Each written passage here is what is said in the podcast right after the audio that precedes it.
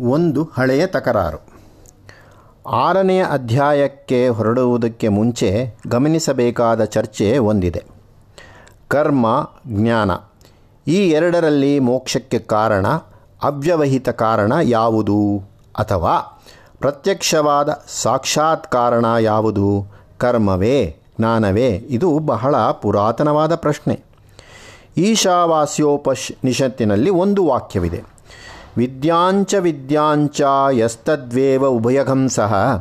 ಅವಿದ್ಯೆಯಾ ಮೃತ್ಯುಂ ತೀರ್ಸ್ವ ವಿದ್ಯೆಯಾಮೃತಮಶ್ನುತೆ ಇಲ್ಲಿ ಅವಿದ್ಯೆ ಎಂದರೆ ಕರ್ಮ, ವಿದ್ಯೆ ಎಂದರೆ ಜ್ಞಾನ.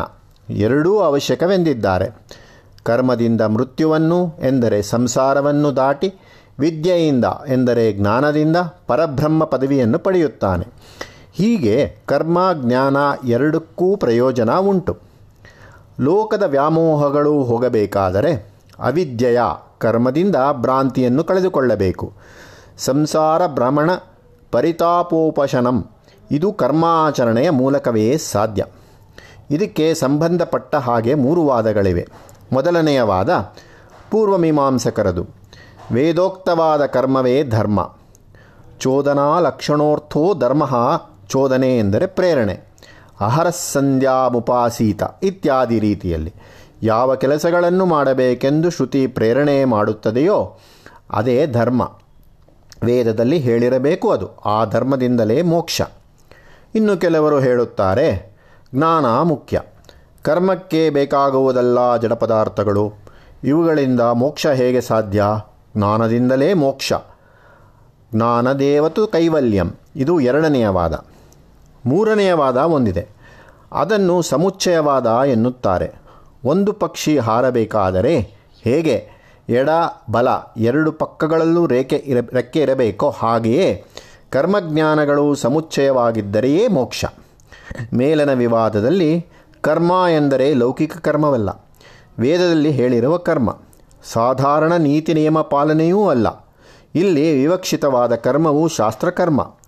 ಶ್ರೌತಸ್ಮಾರ್ಥ ಕರ್ಮ. ಇಲ್ಲಿ ಜ್ಞಾನವೆಂದರೆ ಆತ್ಮಜ್ಞಾನ. ಶಾಸ್ತ್ರಕರ್ಮದ ಎಂದರೆ ಶ್ರೌತಸ್ಮಾತ ಕರ್ಮದ ಪ್ರಯೋಜನವನ್ನು ಕುರಿತು ತರ್ಕ ಪ್ರಾರಂಭವಾದದ್ದು ಗೌತಮ ಬುದ್ಧನ ಕಾಲದಲ್ಲಿ. ಆತನ ಕಾಲಕ್ಕೆ ಯಜ್ಞಯಾಗಾದಿ ಕರ್ಮಗಳ ಅವಾಂತರ ತುಂಬ ಪ್ರಬಲಿಸಿ ಲೋಕಜೀವನದ ನೀತಿಯ ವಿಷಯದಲ್ಲಿ ಪಂಡಿತರ ಗಮನ ಕಡಿಮೆಯಾಗಿ ಹೋಗಿತ್ತೆಂದು ತೋರುತ್ತದೆ. ಪಂಡಿತರು ಮಾಡಿದರೆ ಅಶ್ವಮೇಧ ಮಾಡಬೇಕು, ವಾಜಪೇಯ ಮಾಡಬೇಕು, ಮಿಕ್ಕದ್ದಲ್ಲ ಏನು ಪ್ರಯೋಜನ ಎಂದು ಹೊರಟಿದ್ದರು. ಬುದ್ಧನಿಗೆ ಇದು ಯುಕ್ತವೆಂದು ತೋರಲಿಲ್ಲ. ಇಹದ ಕರ್ತವ್ಯವನ್ನು ಮರೆತು ಪರಕ್ಕಾಗಿ ಕರ್ಮಗಳನ್ನು ಮಾಡುವುದು ನಿಷ್ಫಲ ಎಂದ ಆತ.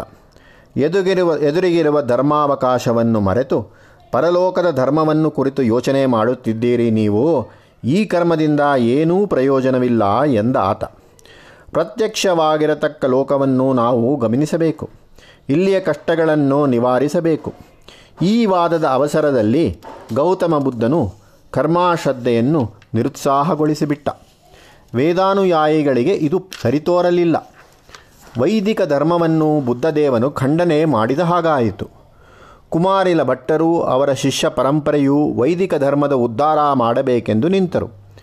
ಅವರು ಕರ್ಮಕಾಂಡ ಶಾಸ್ತ್ರವನ್ನು ಯಥೇಷ್ಟವಾಗಿ ಬೆಳೆಸಿದರು. ಮಂತ್ರಗಳಲ್ಲಿ ಶಕ್ತಿ ಇದೆ. ಅವುಗಳಿಂದಲೇ ನಮ್ಮ ಫಲಾಫಲಗಳು ಉಂಟಾಗುತ್ತದೆ.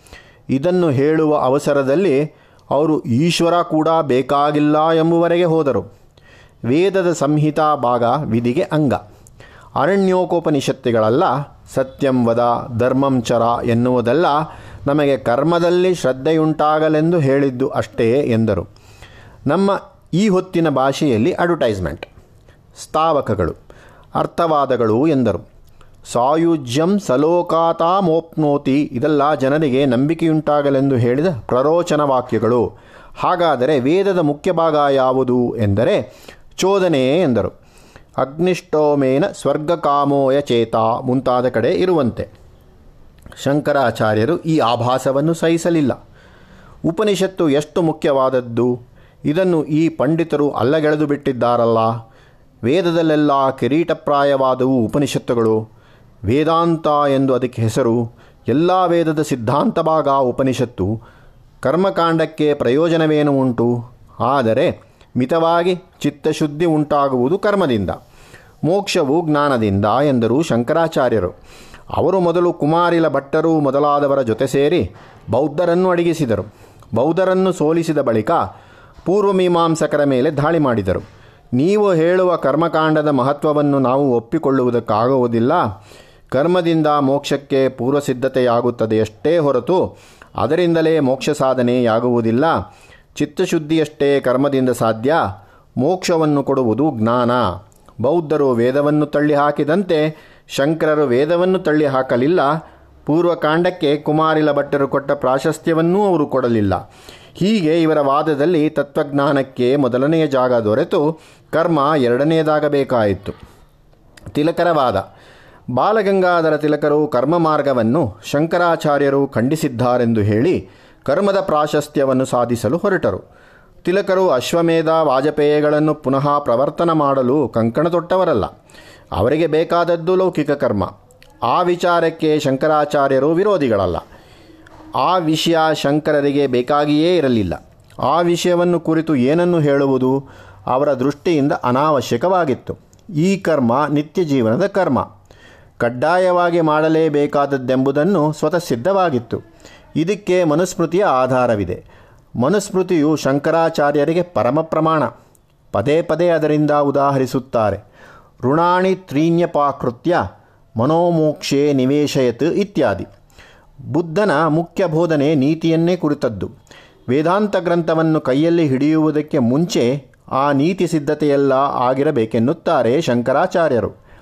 ಶಮ ದಮಾದಿ ಸಂಪತ್ತು ಉಂಟಾದವರೇ ವೇದಾಂತ ಜ್ಞಾನಕ್ಕೆ ಅರ್ಹರು. ಅವರಿಗೆ ಭಗವದ್ಗೀತೆಯನ್ನು ಮುಟ್ಟಲು ಅಧಿಕಾರ. ಹೀಗೆ ಲೌಕಿಕ ಧರ್ಮ ನಡೆಯಬೇಕೆಂಬುದನ್ನು ಮೊದಲೇ ಒಪ್ಪಿಬಿಟ್ಟಿದ್ದಾರೆ ಶಂಕರರು. ಅವರ ತಕರಾರಿರುವುದೆಲ್ಲ ಶ್ರೌತಸ್ಮಾರ್ಥ ಕರ್ಮದ ವಿಷಯದಲ್ಲಿ.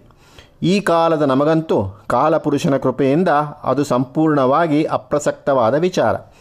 ಪದೇ ಪದೇ ನಮ್ಮ ಪಂಡಿತರುಗಳು ಕರ್ಮವನ್ನು ಕುರಿತು ತಕರಾರು ಮಾಡುತ್ತಾರೆ. ಮೊದಲೇ ಜಟಿಲವಾಗಿರುವ ವಿಷಯ ಈ ಅಪ್ರಸಕ್ತವಾದ ತರ್ಕದಿಂದ ಇನ್ನಷ್ಟು ಜಟಿಲವಾಗುತ್ತದೆ. ಲೌಕಿಕ ಧರ್ಮಗಳು ನಡೆಯಬೇಕೆಂಬ ವಿಚಾರದಲ್ಲಿ ಶಂಕರಾಚಾರ್ಯರದು ಯಾರದೂ ಏನೂ ತಕರಾರಿಲ್ಲ. ಕೃಷ್ಣ ಭಗವಂತನೇ ಕರ್ಮ ಮಾಡಬೇಕೆಂದು ಹೇಳಿರುವುದರಿಂದ ಒಂದು ವೇಳೆ ಶಂಕರಾಚಾರ್ಯರೇ ಬೇಡವೆಂದರೂ ಅದು ನಿಲ್ಲುವುದಿಲ್ಲ. ನಮ್ಮ ಮತತ್ರಯ ಭಾಷ್ಯಾಕಾರರುಗಳಲ್ಲಿ ಕಾಲಮಾನದಲ್ಲಿ ಮೊದಲಿಗರು ಶಂಕರಾಚಾರ್ಯರು. ಅವರು ತಕರಾರೆತ್ತಿದ ಮೇಲೆ ಭಿನ್ನಮತವಾದಿಗಳು, ನಾನಾ ವ್ಯಾಖ್ಯಾನಕಾರರುಗಳು ಅದಕ್ಕೆ ಕೈ ಹಾಕದೆ ಇದ್ದರೆ ಹೇಗಾದೀತು? ಹೀಗೆ ಬೆಳೆದಿದೆ ತರ್ಕ ಸಾಹಿತ್ಯ ಅದನ್ನು ನಾವು ಒತ್ತಟ್ಟಿಗಿಡಬಹುದು. ನಮಗೆ ಪ್ರಸಕ್ತವಾಗಿರುವುದು ಶ್ರೌತಕರ್ಮದ ಪ್ರಶ್ನೆಯಲ್ಲ. ಲೌಕಿಕ ಕರ್ಮದ ಪ್ರಶ್ನೆ. ಲೋಕ ಜೀವನದಲ್ಲಿಯೂ ಕೃತ್ಯಾಕೃತ್ಯಗಳುಂಟು, ಧರ್ಮಾಧರ್ಮಗಳುಂಟು ಪುಣ್ಯ ಪಾಪಗಳುಂಟು ವೈದಿಕಾಧಿಕಾರಕ್ಕೆ ಸಾಕ್ಷಾತ್ತಾಗಿ ಒಳಪಡದ ಈ ಲೋಕಜೀವನ ಕ್ಷೇತ್ರದಲ್ಲಿ ಗೀತೆ ಅನ್ವಯಿಸುತ್ತದೆಯೇ ಇಲ್ಲವೇ? ಇಲ್ಲವೆಂಬ ಪಕ್ಷದಲ್ಲಿ ಗೀತೆ ಕಾಲಬಾಧೆಗೆ ಒಳಪಟ್ಟ ಗ್ರಂಥವೆಂದಾಯಿತು. ಆಗ ಅದಕ್ಕೆ ನಮ್ಮಿಂದ ವಿಧೇಯತೆ ಸಲ್ಲಬೇಕಾದ ಕಾರಣವಿಲ್ಲ. ಕರ್ಮಯೋಗದ ಮೂರು ಸೂತ್ರಗಳು. ಗೀತೋಪದೇಶವು ಸರ್ವಕಾಲ ಸರ್ವದೇಶಗಳಲ್ಲೂ ಉಪಯುಕ್ತವಾಗತಕ್ಕದ್ದು. ಹಾಗೆ ನಾವಿಟ್ಟುಕೊಂಡರೆ ಕರ್ಮಯೋಗದ ತತ್ವಗಳು ನಮ್ಮೆಲ್ಲರಿಗೂ ಅನ್ವಯಿಸುತ್ತವೆ. ಏಕೆ? ಕರ್ಮ ಎಂದರೆ ಈ ಪ್ರಕರಣದಲ್ಲಿ ಶಾಸ್ತ್ರೀಯವೂ ಸಾಂಪ್ರದಾಯಿಕವೂ ಆದ ದೇವತಾ ಕರ್ಮ ಮಾತ್ರವೇ ಅಲ್ಲ, ಎಲ್ಲ ಜೀವನ ಕರ್ಮಗಳು ಸೇರಿವೆ. ಕುಟುಂಬಕ್ಕಾಗಿ ಮಾಡಬೇಕಾದದ್ದು ಋಣಾದಾನಗಳು, ವರಾನ್ವೇಷಣೆ, ಕನ್ಯಾನ್ವೇಷಣೆಗಳು, ಬೀಗರೊಡನೆ ತ್ವಂಚಾಹಂಚ ಕುಲ ಸಮಾಜಗಳು ಶುಭಾಶುಭಗಳು, ಸ್ವರಾಷ್ಟ್ರ, ಪರರಾಷ್ಟ್ರಗಳ ವ್ಯವಹಾರಗಳು ಇವೆಲ್ಲ ಕರ್ಮಗಳೇ ಮತ್ತು ಕರ್ತವ್ಯಗಳೇ. ಮೊದಲನೆಯದಾಗಿ ಕಾರ್ಯಕಾರ್ಯ ವಿಷಯಗಳನ್ನು ಅಂತರಾತ್ಮ ದೃಷ್ಟಿಯಿಂದ ನಿಶ್ಚಯಿಸಬೇಕು ಎರಡನೆಯದಾಗಿ ಜೀವದ ಉತ್ತಮಗತಿಗೆ ಸಾಧಕವಾದದ್ದು ಸತ್ಕಾರ್ಯ. ಮೂರನೆಯದು ಕರ್ಮ ಮಾಡುವುದರಲ್ಲಿ ಅಹಂಭಾವವನ್ನು, ಫಲಾಸಕ್ತಿಯನ್ನು ಬಿಡಬೇಕು. ಭಗವತ್ ಸೇವಾ ಬುದ್ಧಿಯಿಂದ ಕರ್ಮ ಮಾಡಬೇಕು. ಈ ಮೂರು ಸೂತ್ರಗಳನ್ನು ಐದನೆಯ ಅಧ್ಯಾಯದಲ್ಲಿ ಉಪದೇಶ ಮಾಡಿದೆ. ಜ್ಞಾನ ಮೋಕ್ಷಗಳ ವಿಚಾರ ಹೇಳಿದೆವು. ಜ್ಞಾನಕ್ಕೆ ಪೂರ್ವಸಿದ್ಧತೆಯಾಗಿ ಕರ್ಮ ಉಂಟು ಜ್ಞಾನಸಿದ್ಧಿಯಾದ ಮೇಲೆ ಆತ್ಮವಿಲಾಸವಾಗಿ ಕರ್ಮ ಉಂಟು ಸರ್ವತ್ರ ತನ್ನ ಆತ್ಮವನ್ನೇ, ಭಗವಂತನ ಸ್ವರೂಪವನ್ನೇ ನೋಡುತ್ತಿರುತ್ತಾನೆ ಜ್ಞಾನಿ. ಆದದ್ದರಿಂದ ಭಗವತ್ ಸೇವಾ ರೂಪದಲ್ಲಿ ಪ್ರಯಾಸವಿಲ್ಲದೆ ಅವನು ಕರ್ಮವನ್ನು ನಡೆಸುತ್ತಾನೆ. ಹೀಗೆ ಜ್ಞಾನೋದಯಕ್ಕೆ ಪೂರ್ವವೂ ಕರ್ಮ ಉಂಟು ಜ್ಞಾನೋದಯದ ಅನಂತರವೂ ಕರ್ಮ ಮೊದಲನೆಯದು ನಿರ್ಬಂಧ ರೂಪವಾದ ಕರ್ಮ, ವಿಧಿರೂಪವಾದದ್ದು. ಎರಡನೆಯದು ನೈಜವಾದದ್ದು, ನಿಷ್ಪ್ರಯತ್ನವಾದದ್ದು. ಇಷ್ಟೇ ವ್ಯತ್ಯಾಸ. ಹೀಗೆ ಉಭಯತಾ ಕರ್ಮ ಉಂಟೇ ಉಂಟು. ಸಾಮಾನ್ಯ ಮನುಷ್ಯರಲ್ಲಿ, ಆಸ್ತಿಕರಾದವರಲ್ಲಿ ಕರ್ಮಶ್ರದ್ಧೆ ಜ್ಞಾನ ಕುತೂಹಲ ಎರಡೂ ಸೇರಿರುತ್ತವೆ. ಜ್ಞಾನ ಬೆಳೆದಂತೆಲ್ಲ ಕರ್ಮ ತಾನಾಗಿ ಕಡಿಮೆಯಾಗುತ್ತಾ ಹೋಗುತ್ತದೆ. ನಾವು ಕುಡಿಯುವ ಹಾಲಿನಲ್ಲಿ ನೀರು ಬೆರೆತಿರುತ್ತದೆ. ಆಕಲ ಕೆಚ್ಚಲಿನಿಂದ ಹಾಗೆಯೇ ಬಂದ ಹಾಲಿನಲ್ಲಿ ಸಹ ಜಲಾಂಶವಿದ್ದೇ ಇರುತ್ತದೆ. ಹಾಲನ್ನು ಕಾಯಿಸುತ್ತಾ ಹೋದಂತೆಲ್ಲ ಜಲಾಂಶ ಕಡಿಮೆಯಾಗಿ ಕ್ಷೀರಾಂಶ ಹೆಚ್ಚುತ್ತಾ ಹೋಗುತ್ತದೆ. ಕೋವಾ ಮೊದಲಾದ ತರತೀಪುಗಳನ್ನು ಮಾಡುವಲ್ಲಿ ಜಲಾಂಶ ಸಂಪೂರ್ಣವಾಗಿ ಹೋಗಿ ಕ್ಷೀರಾಂಶವೇ ಘನೀಭೂತವಾಗಿ ನಿಲ್ಲುತ್ತದೆ. ಕರ್ಮಜ್ಞಾನಗಳ ಸಹವಾಸದ ರೀತಿಯೂ ಹೀಗೆಯೇ. ತತ್ವಜ್ಞಾನ ಬೆಳೆದಂತೆಲ್ಲ ಕರ್ಮದಲ್ಲಡಗಿರುವ ಫಲದ ಚಿಂತೆ ಕಡಿಮೆಯಾಗುತ್ತದೆ. ವಯಸ್ಸು ಲೋಕಾನುಭವವೂ ಇದಕ್ಕೆ ಕಾರಣವಿರಬಹುದು. ಜ್ಞಾನದ ದೃಷ್ಟಿಯ ಕರ್ಮವು ಬಹಿರಾಚಾರವೆಂದೆನ್ನಿಸುವ ಸ್ಥಿತಿ ಮನಸ್ಸಿಗೆ ಬರಬಹುದು. ಹೀಗೆ ಕರ್ಮದ ಆತುರ ಕ್ರಮಕ್ರಮವಾಗಿ ಕಡಿಮೆಯಾಗುತ್ತಾ ಕರ್ಮದ ಒಳತಿರುಳಾದ ಜ್ಞಾನದ ಪ್ರಕಾಶ ಹೆಚ್ಚಬಹುದು. ಹೀಗೆ ಜ್ಞಾನ ಬೆಳೆದ ಮೇಲೆ ಎಂದೋ ಒಂದು ದಿವಸ ಯಾವುದೋ ಒಂದು ಸ್ಥಿತಿಯಲ್ಲಿ ಕರ್ಮ ಅನಾವಶ್ಯಕವೆಂದು ತೋರಬಹುದು. ಆಗ ಕರ್ಮ ತಾನಾಗಿ ಕಳಚಿ ಬೀಳುತ್ತದೆ. ಜ್ಞಾನಿಯು ಅದನ್ನು ಬಿಡುವುದಿಲ್ಲ. ಅದು ತಾನಾಗೆ ಬಿಟ್ಟು ಹೋಗುತ್ತದೆ. ನಾವು ಕಥೆಯ ಪುಸ್ತಕವನ್ನು ಕೈಯಲ್ಲಿ ಹಿಡಿದು ಮಲಗಿಕೊಂಡು ಓದುತ್ತಿರುತ್ತೇವೆ. ನಿದ್ದೆ ಯಾವಾಗಲೋ ಹೇಗೋ ಬಂದು ಕಣ್ಣು ರೆಪ್ಪೆಯನ್ನು ಮುಚ್ಚಿಸುತ್ತದೆ. ಕೈಯಲ್ಲಿದ್ದ ಪುಸ್ತಕ ತಾನಾಗಿ ಕಳಚಿ ಬಿದ್ದು ಹೋಗುತ್ತದೆ. ಸುಪ್ತ ಹಸ್ತಸ್ಥ ಪುಷ್ಪವತ್ ಎಂದರೆ ಏನಾಯಿತು? ಕರ್ಮದಲ್ಲಿ ಶ್ರದ್ಧೆ ಹೋಯಿತೆಂದಲ್ಲ. ಕರ್ಮ ಅನಾವಶ್ಯಕವಾಯಿತೆಂದು ಗ್ರಂಥವು ನಮಗೆ ಬೇಕಾಗುವುದು ಯಾವಾಗ? ಅದು ನಮ್ಮ ಬಾಯಿಗೆ ಸ್ವಾಧೀನವಾಗುವವರೆಗೂ. ಅದು ಚೆನ್ನಾಗಿ ಕಂಠಪಾಠವಾಗಿ ಎಲ್ಲೆಂದರಲ್ಲಿ ಹೇಳುವ ಸಾಮರ್ಥ್ಯ ಬಂದ ಮೇಲೆ ಪುಸ್ತಕದ ಅವಶ್ಯಕತೆ ಏನು? ಕರ್ಮಾಚರಣೆಯು ಪುಸ್ತಕದಂತೆ, ಕರ್ಮವು ಜ್ಞಾನಕ್ಕಾಗಿ, ಪುಸ್ತಕವು ಜ್ಞಾನಕ್ಕಾಗಿ, ಜ್ಞಾನ ಸಂಪಾದನೆಯಾದಂತೆಲ್ಲ, ಪುಸ್ತಕವು ಕರ್ಮವು ಅಪ್ರಕೃತಗಳಾಗುತ್ತದೆ. ಆದರೆ ಒಂದು ಹುಷಾರಿ ಇರಲಿ. ನಮಗೆ ಜ್ಞಾನ ಸಿದ್ಧಿಯಾಗಿದೆಯೋ ಮೊದಲು ಅದನ್ನು ಖಂಡಿತ ಮಾಡಿಕೊಳ್ಳೋಣ. ಜ್ಞಾನ ಸಿದ್ಧಿಯಾಯಿತೆಂದು ಕರ್ಮ ಬಿಡುವುದಕ್ಕಿಂತ ಜ್ಞಾನವನ್ನು ಇನ್ನೂ ಸಾಧಿಸಬೇಕಾಗಿದೆ ಎಂದು ಕರ್ಮ ಮಾಡುವುದು ಕ್ಷೇಮಕರ ಅನುಬಂಧ. ಮತವಿವಾದಗಳು. ಐದನೆಯ ಅಧ್ಯಾಯದಲ್ಲಿಯ ಈ ಕೆಳಗಿನ ಶ್ಲೋಕಗಳು ನೆನಪಿನಲ್ಲಿರಿಸಿಕೊಳ್ಳಬೇಕು. ಸಾಂಖ್ಯಾಯೋಗೌ ಪೃಥಗ್ಬಾಲಾ ಪ್ರವದಂತಿನ ಪಂಡಿತಾ ಏಕಮಪ್ಯಾಸ್ಥಿತಸಮ್ಯ ಉಭಯೋರ್ವಿಂದತೆ ಫಲಂ. ಯತ್ಸ್ಯಾಂಖ್ಯೈ ಪ್ರಾಪ್ಯತೆ ಸ್ಥಾನಂ, ತದ್ಯೋಗೈರಪಿ ಗಮ್ಯತೆ, ಏಕಂ ಸಾಕ್ಯಂಚ ಯೋಗಂಚ, ಯಹ ಪಶ್ಯತಿ ಸ ಪಶ್ಯತಿ. ಸಾಂಖ್ಯಮತಸ್ಥರಿಗೂ, ಯೋಗಮತಸ್ಥರಿಗೂ ಇರುವ ಭೇದವು ತತ್ವವಿಚಾರಿಗೆ ಗಣನೆಗೆ ಬರಬೇಕಾದುದಲ್ಲವೆಂದು ಸ್ವಾಮಿಯ ಅಭಿಪ್ರಾಯ. ಸಾಂಖ್ಯವನ್ನು ಯೋಗವನ್ನು ಬೇರೆ ಬೇರೆ ಎಂದೆನಿಸುವವರು ಬಾಲೀಶರು, ಏನೂ ಅರಿಯದವರು. ಪಂಡಿತರು ಹಾಗೆ ಬೇರೆ ವಿಂಗಡವನ್ನು ಹೇಳುವುದಿಲ್ಲ.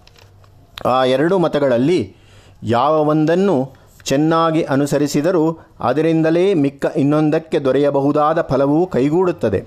ಸಾಂಖ್ಯರು ಯಾವ ಪದವಿಯನ್ನು ಪಡೆಯಲಾಗುತ್ತದೆಯೋ, ಅದೇ ಪದವಿಯನ್ನು ಯೋಗಪಂಥಿಗಳು ಪಡೆಯಲಾಗುತ್ತದೆ. ಯಾರು ಸಾಂಖ್ಯವನ್ನು ಯೋಗವನ್ನು ಒಂದೇ ಎಂಬಂತೆ ಕಾಣುತ್ತಾರೋ, ಅವರು ತತ್ವವನ್ನು ಕಂಡವರು. ಈ ಅಭಿಪ್ರಾಯವು ನಮ್ಮ ದೇಶದಲ್ಲಿ ನಮ್ಮ ಕಾಲಕ್ಕೆ ಬಹುಮುಖ್ಯವಾಗಿವೆ. ನಮ್ಮ ದೇಶದ ಜನಜೀವನದಲ್ಲಿ ಈಗ ಹಾಲಾಹಲಪ್ರಾಯವಾಗಿರುವ ಸಂಗತಿ ನಾನಾ ಮತ ವಿವಾದಗಳು ಮತ್ತು ಮತವೈಷಮ್ಯಗಳು, ಇವು ಅಸಾಧುವೆಂದು ಹಾನಿಕಾರವೆಂದು ಮೇಲನ ವಾಕ್ಯಗಳು ಸಾರುತ್ತವೆ. ದ್ವೈತಾದ್ವೈತ ವಿಶಿಷ್ಟಾದ್ವೈತಗಳ ವಾಗ್ವಿವಾದಗಳಿಗೆ ಮೇಲನ ಉಪದೇಶವು ತಕ್ಕ ಉತ್ತರವಾಗಿದೆ. ಹಾಗೆಯೇ ಶೈವ ವೈಷ್ಣವ ಶಾಕ್ತೇಯಾದಿ ವಿವಾದಗಳಿಗೂ ಮೇಲಿನದೇ ಉತ್ತರ. ಅಷ್ಟೇ ಅಲ್ಲ ಹಿಂದೂ ಕ್ರೈಸ್ತ ಮಹಮದೀಯಾದಿ ಸ್ವದೇಶಿಯರು ವಿದೇಶಿಯ ಮತಗಳ ಪರಸ್ಪರ ವಿರೋಧಗಳಿಗೂ ಮೇಲಿನ ವಾಕ್ಯವು ಸಮಂಜಸವಾಗಿ ಉತ್ತರ ಹೇಳುತ್ತದೆ. ಗಮ್ಯಸ್ಥಾನ ಒಂದು. ಅದಕ್ಕೆ ದಾರಿಗಳು ಅನೇಕ. ಯಾತ್ರಿಕನ ಅಭಿರುಚಿಗೂ ಕಾಲಿನ ಬಲಕ್ಕೆ ತಕ್ಕಂತೆ ಅವನು ದಾರಿಯನ್ನು ಗೊತ್ತು ಮಾಡಿಕೊಳ್ಳತಕ್ಕದ್ದು. ದ್ವೈತಾದ್ವೈತಾದಿ ವಿವಾದಗಳನ್ನು ಕುರಿತು ಈ ಗ್ರಂಥದ ಪರಿಶಿಷ್ಟ ಭಾಗದಲ್ಲಿ ವಿಸ್ತಾರವಾಗಿ ವಿಚಾರ ಮಾಡುವುದಾಗುತ್ತದೆ.